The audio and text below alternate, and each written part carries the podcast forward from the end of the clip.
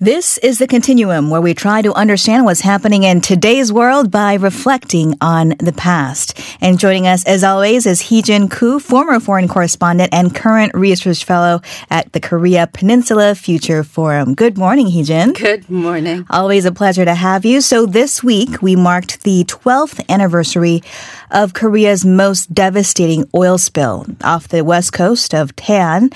Uh, we'll take a look at the relief efforts that were taken to clean up the aftermath and also the nation's continued efforts to safeguard our coasts and the oceans. So uh, first off, could you please tell us about how this massive oil spill occurred back in two thousand seven?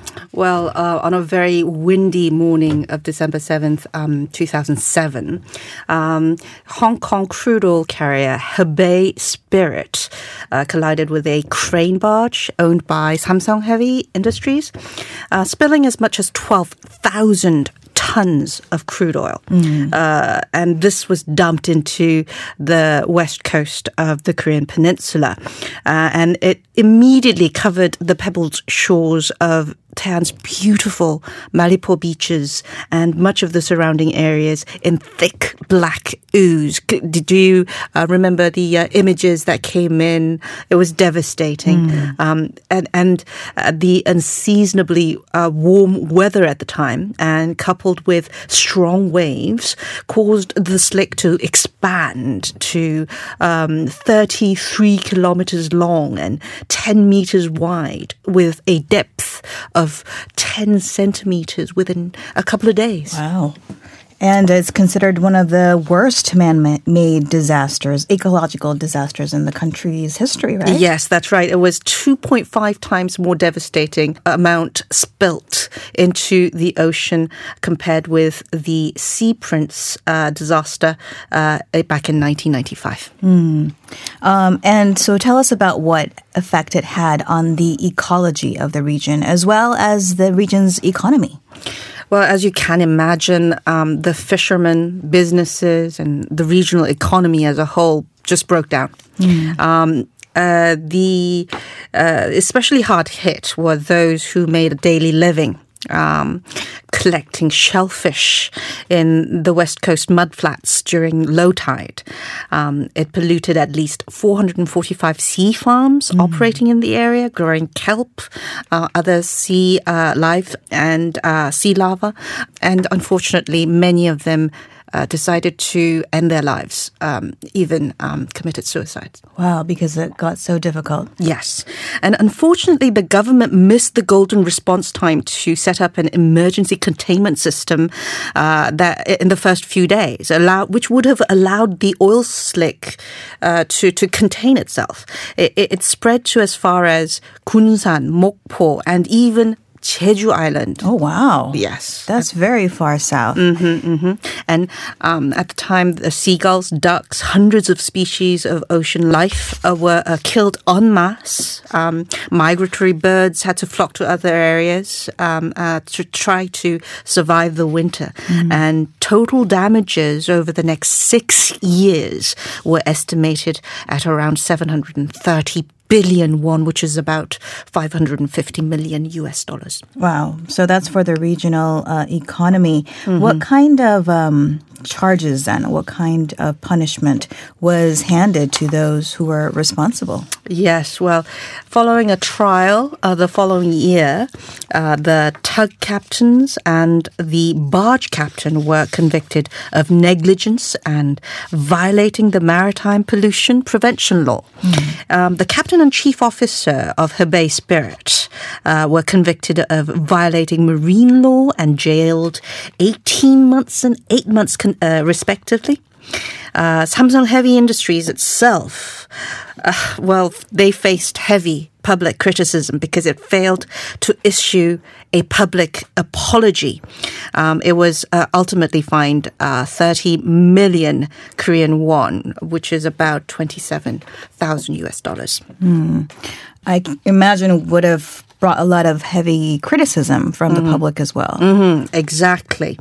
Now, um, it's been twelve years, right? And um, even now, uh, the damages have been racking up and the victims have, uh, some of the victims have yet to receive uh, damages from uh, the, the companies and the uh, people responsible.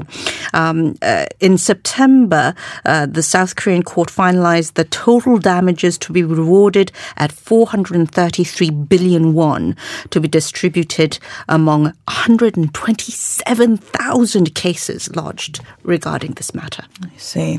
I understand that millions of volunteers were also mobilized to help kind of trying to clean up the disaster area. And I imagine the incident was an eye-opener for many Koreans when it comes to maritime pollution.